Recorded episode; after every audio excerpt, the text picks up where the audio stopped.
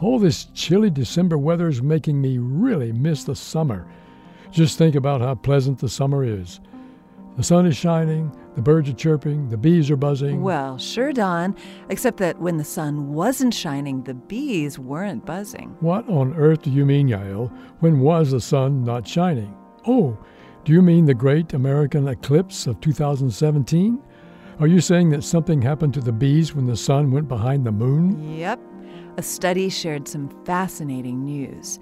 As the moon slowly crossed the sun, the light dimmed and the temperature cooled, and the bees just went along like normal. But once the darkness of the totality hit, there was a change.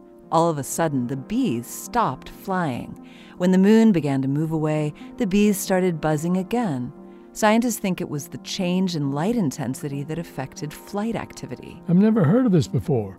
Were researchers staked out watching what the bees were up to? It's actually one of the first formal studies of this topic. And while researchers did the analysis, it was citizen scientists, and especially hundreds of school kids, responsible for the data.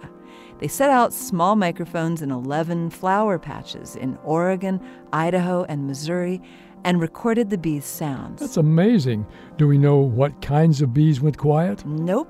So further study is needed.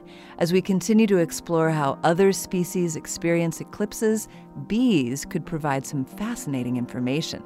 And that's the latest buzz. This moment of science comes from Indiana University. There are thousands more moments of science on our website at a momentofscience.org. I'm Yael Ksander. And I'm Don Glass.